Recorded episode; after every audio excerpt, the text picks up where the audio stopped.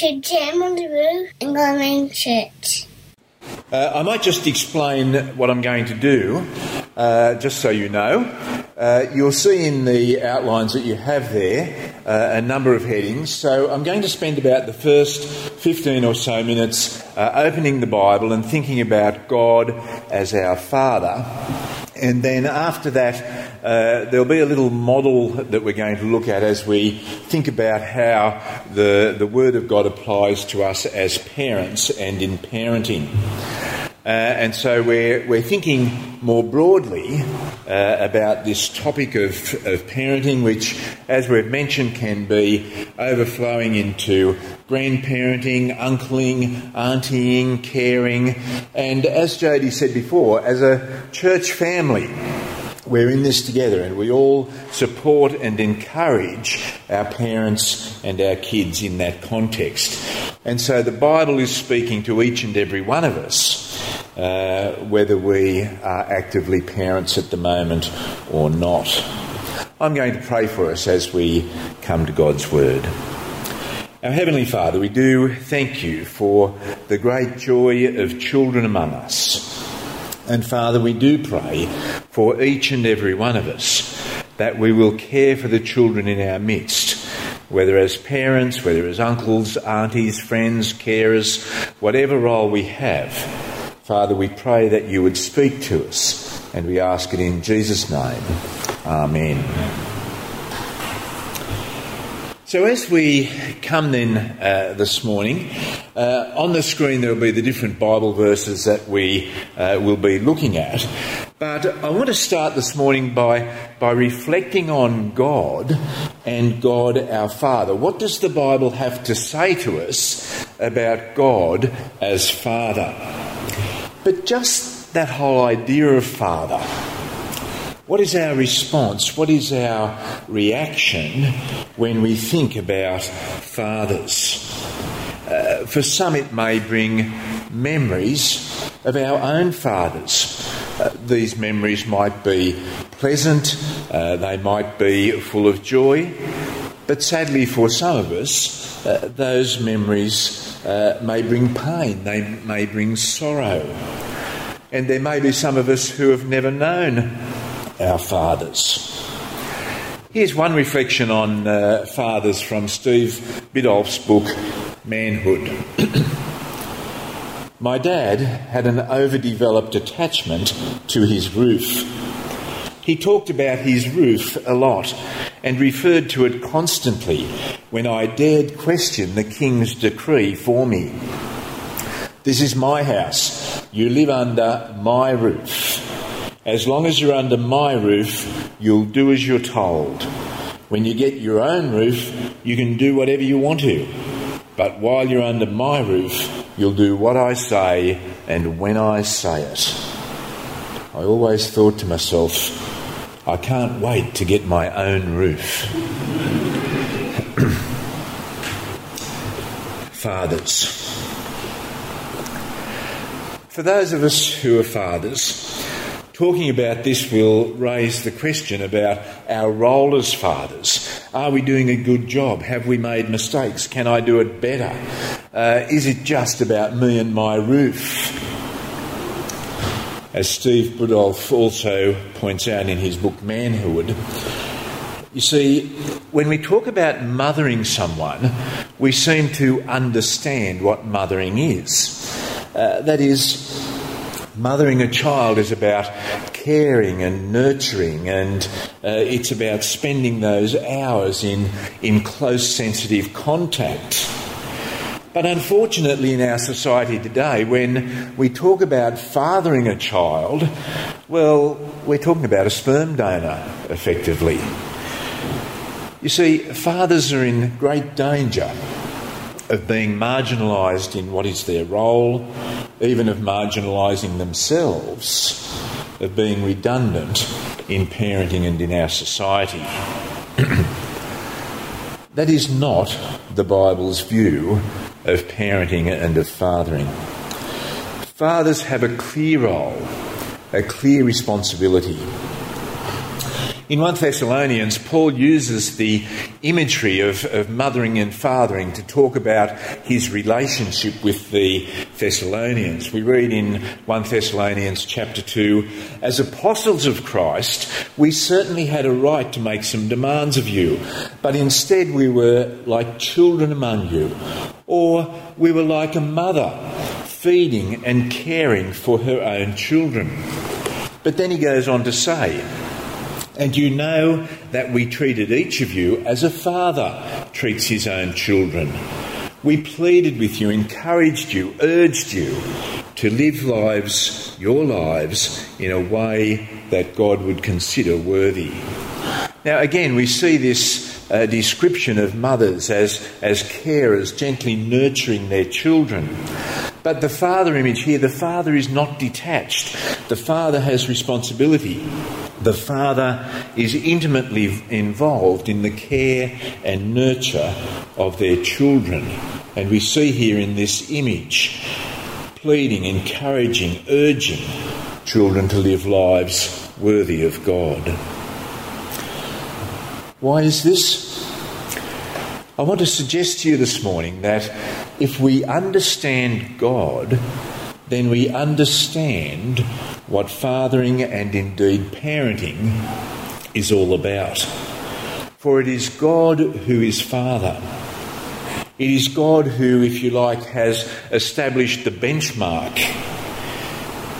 Our Father God is intimately involved in the nurture and care of us, His children.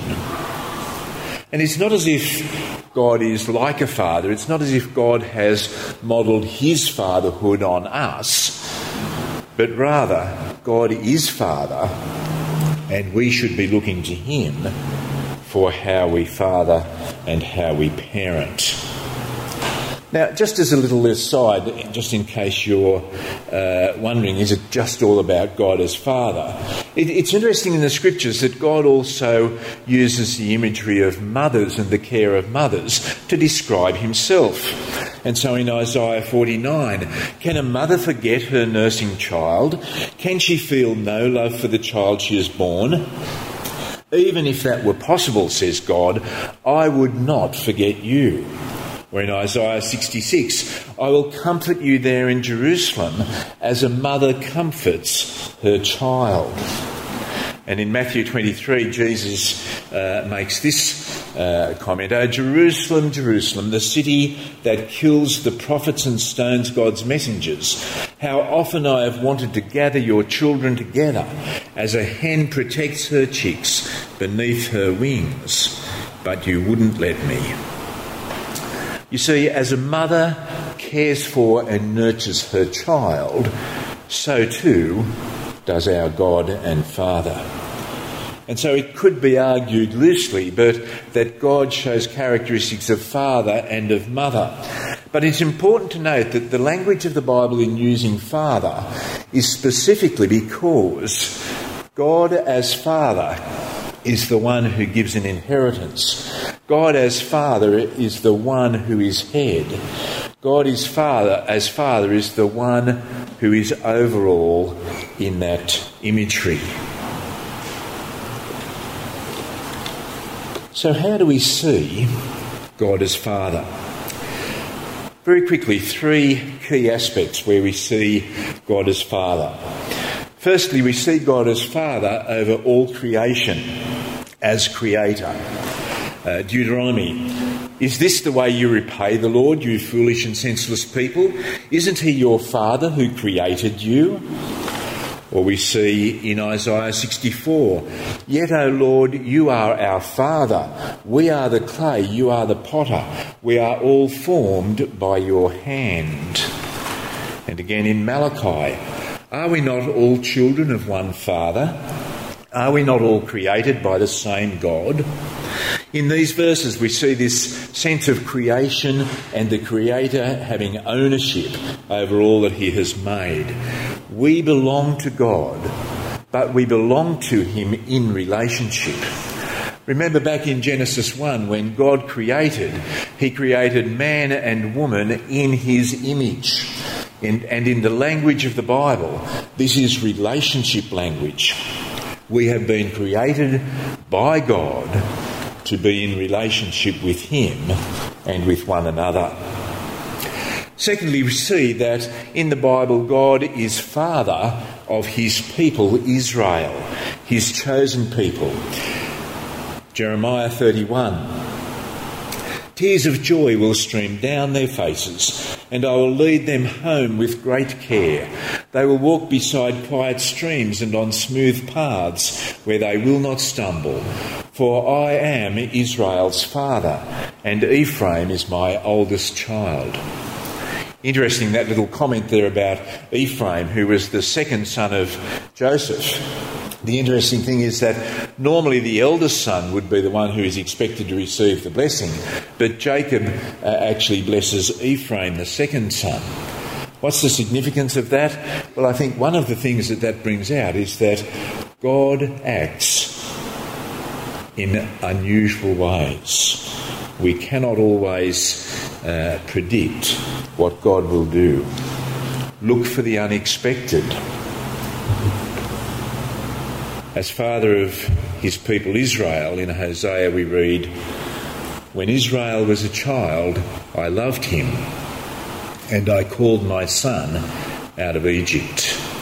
And so we see here that God has specifically acted in his choice of Israel to be his children. You'll remember in Exodus that God saves his people out of Egypt through that miracle of the Red Sea. He saves graciously and brings them into the promised land, his covenant people, his chosen people. But we also see that God's chosen people, God's covenant people, repeatedly broke covenant.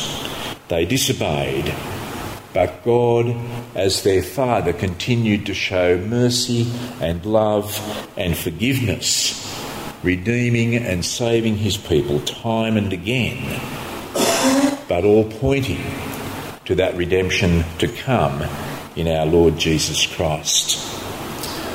You see, in the Old Testament, we get a glimpse of the fatherhood of God.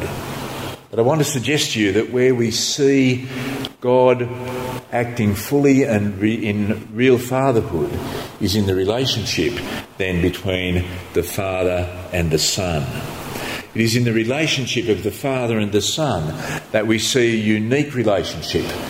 The writer to the Hebrews writes, Long ago, God spoke many times and in many ways to our ancestors through the prophets, and now in these final days he has spoken to us through his Son.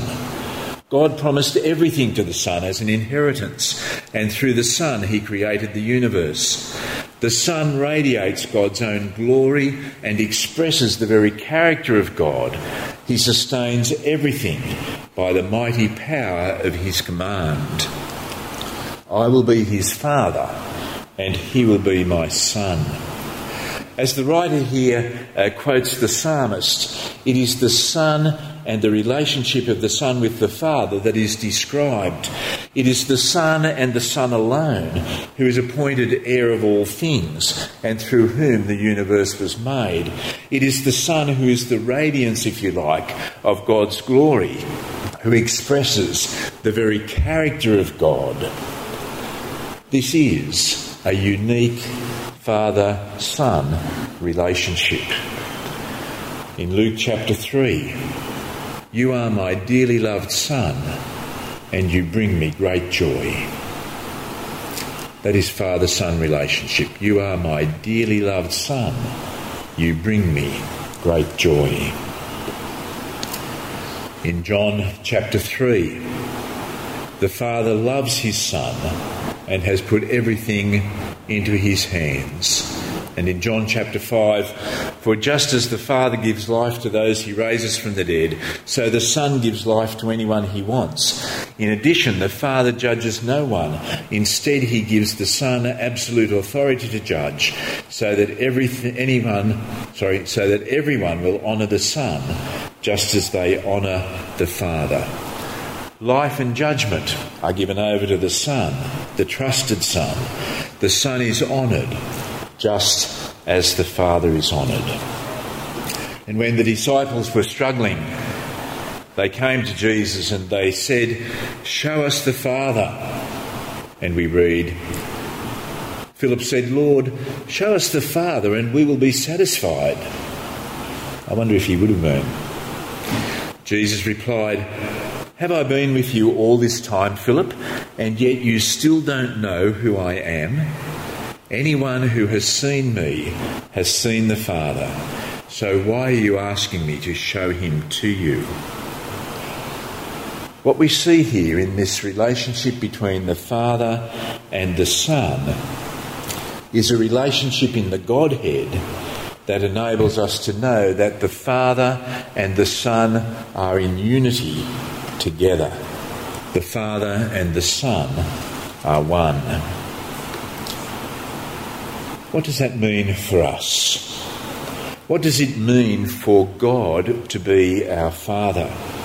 You see, as Christians, we see God as Father in the way that He deals with us as His children. In 1 John chapter 3, see the great love that the Father has lavished on us, for He calls us His children, and that is what we are. Don't you love that word lavished? It's, it's a word of ex- excess. It's a word of overabundance. It's the cream on the scone. It's that sort of thing. See how much the Father loves us because he has lavished us in that love. The model that God sets for us as our Father is a Father who lavishes us in love. But it's a love that is faithful, it's a love that is trustworthy, it's a love that has what is best for us at heart. And so we read in Romans 8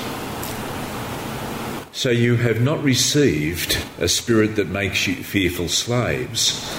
Instead, you received God's Spirit when He adopted you as His own children.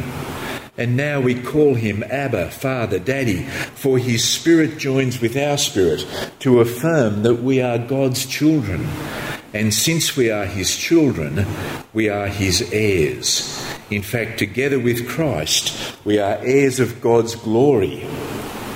But if we are to share his glory, we must also share his suffering.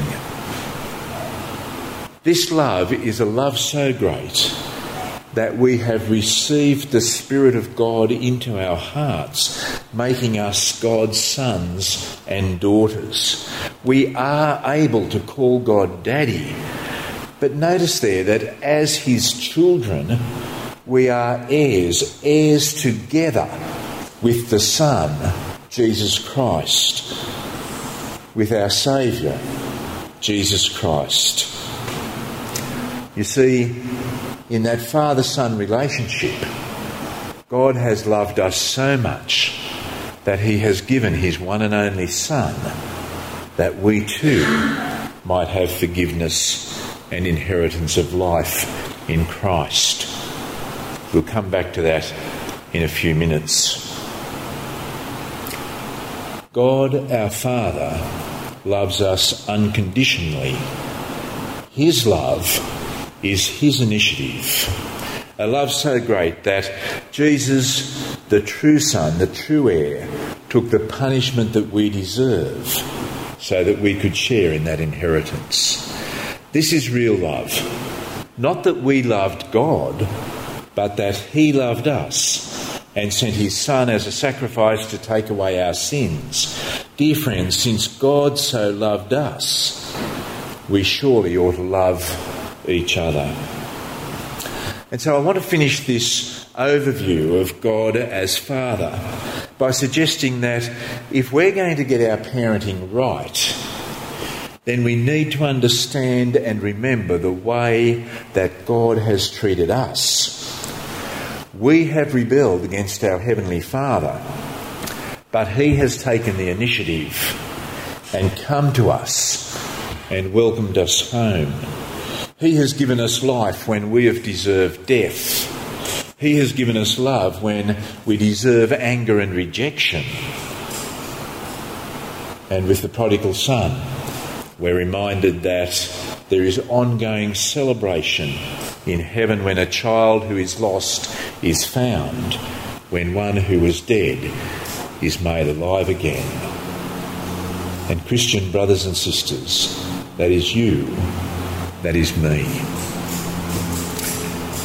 And so, as we parent our children, we need to reflect continually on God's parenting of us in love and grace and forgiveness. We're now going to make a jump, and it is a jump, to a model that I want to suggest uh, that we need to think about as we think about how parenting can work. But I don't want us to close our minds to what we've just thought about from the Bible in parenting and how God has treated us.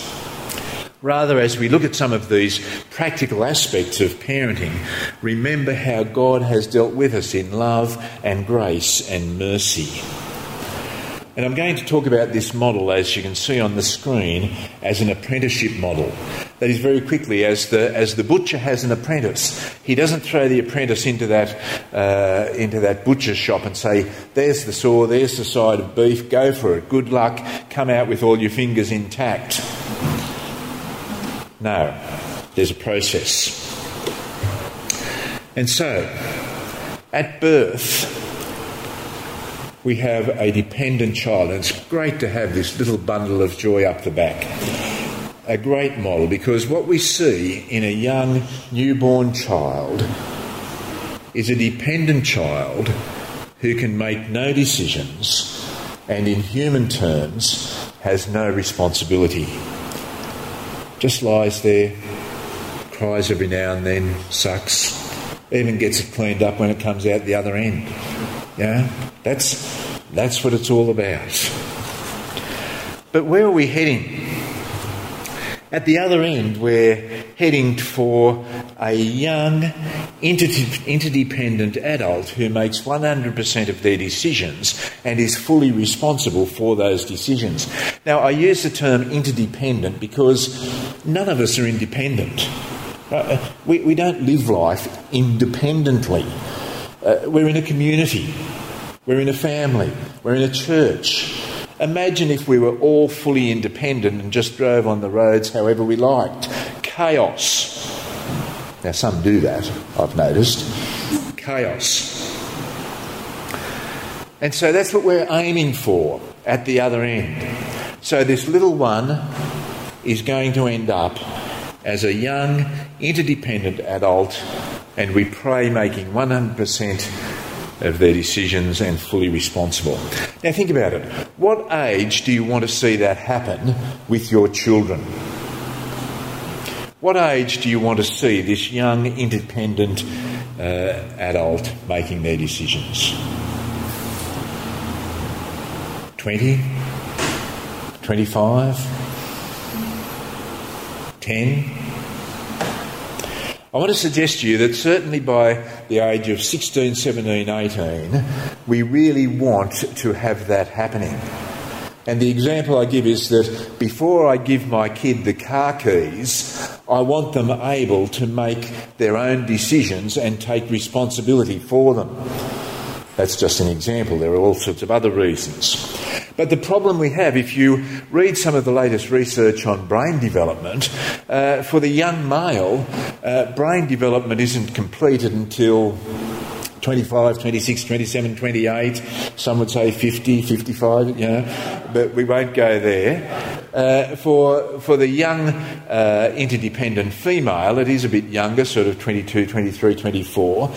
But what, what we need to understand is that we are expecting these decisions and this responsibility when physiologically it may not even be feasible and that will change and vary so much from one to the other.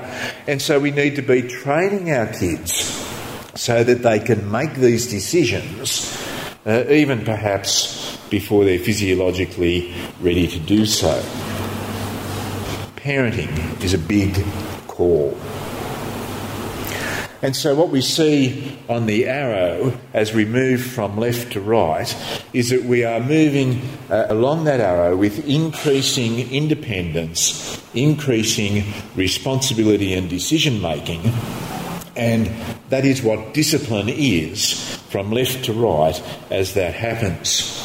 Uh, just a, a, very quick couple of examples. So, when my uh, uh, three or four year old some years ago, I'm going out to play in the yard.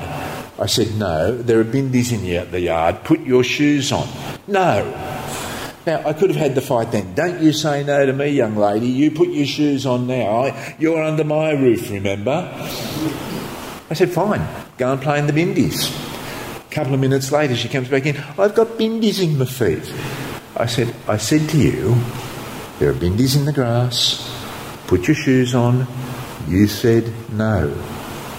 And so it's a, a, simple way of getting our children to understand that as they make decisions, there are consequences and they need to take responsibility for it. Uh, similarly, with the four year old, if they're about to belt their brother or sister over the head with the toy, you remove the toy from them. And with the 17 year old who is not driving responsibly, you remove the toy from them. Same principles uh, along that whole thing. Also, you may want to increase that responsibility by increasing pocket money throughout that time.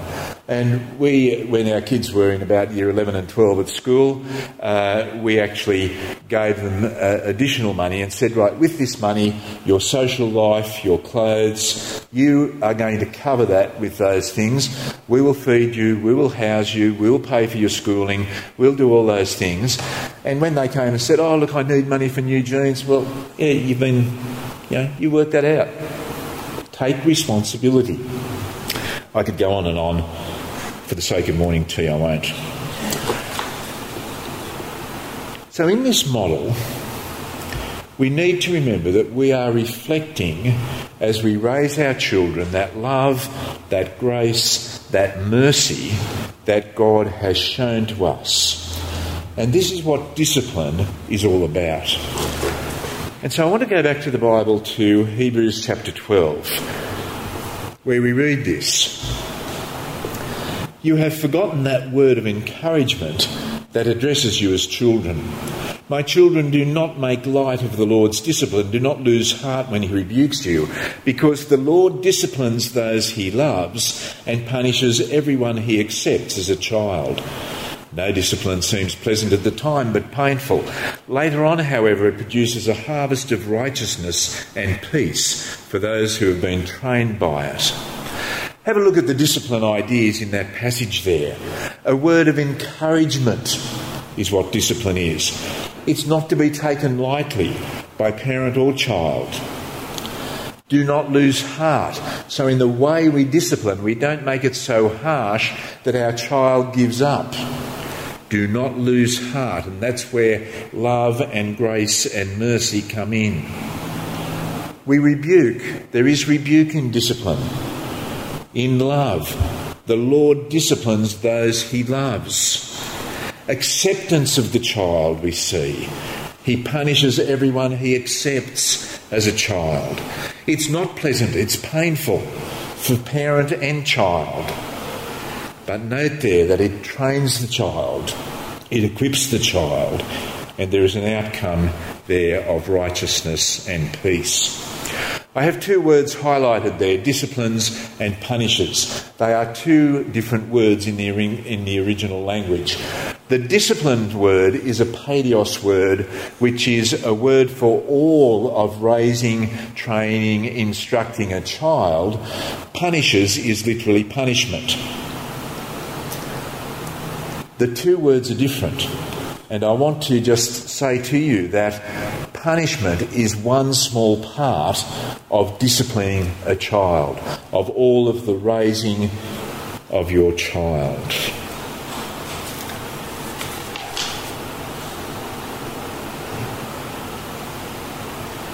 The hard thing is that God has shown to us love and mercy and justice. And the question is, as we finish up, how do we show love and mercy and justice? When we punish our child for something they've done, they are getting their just deserts, that is justice. When we don't punish our child for something they've done, we can show mercy and not that punishment.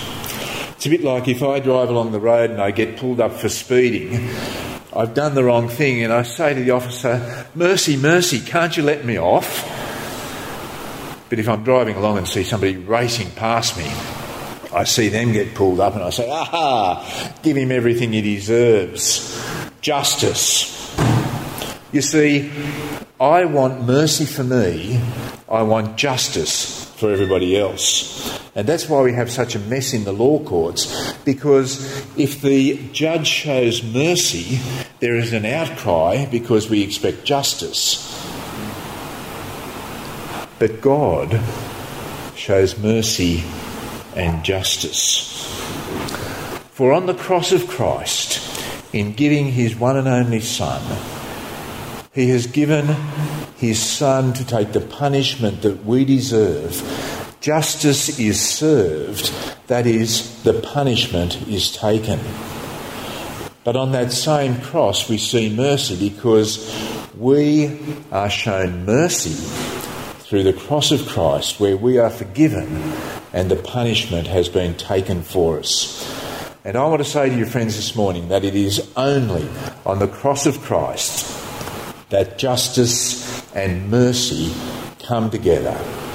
Justice is served so that mercy can be given to you and to I. And so God has revealed to us, His children, justice and mercy through the death of our Lord Jesus Christ on the cross. What does that mean for us as parents? God has shown us love and justice and mercy. We can give our kids a glimpse of justice through that punishment that we might deliver, but it's that justice in loving and godly discipline in all that we do with them. And we can show mercy as we let them off for certain things. But what we need to do as they experience justice and mercy in human terms is point them to the real justice and mercy that is available to them through the cross of our Lord Jesus Christ. And so, parenting is living out that justice and mercy that God has shown to us and pointing our children to that same justice and mercy, praying that they too, by the grace of God, will experience that in their own lives, serving our Lord Jesus and giving their lives to Him. Let's pray. Our Heavenly Father, we do thank you for the love and the justice and the mercy that you have not only shown to us on the cross, but that you have given to us in our forgiveness and in our coming to you as your children. And Father, we pray for all of the children in our care. Father, we pray that we will be able to model godly discipline in mercy, in love, in justice, that they too, as they live that, will look to you for that eternal life that comes through your love, your justice, your mercy in the cross of our Lord Jesus Christ. And we ask it in his name. Amen.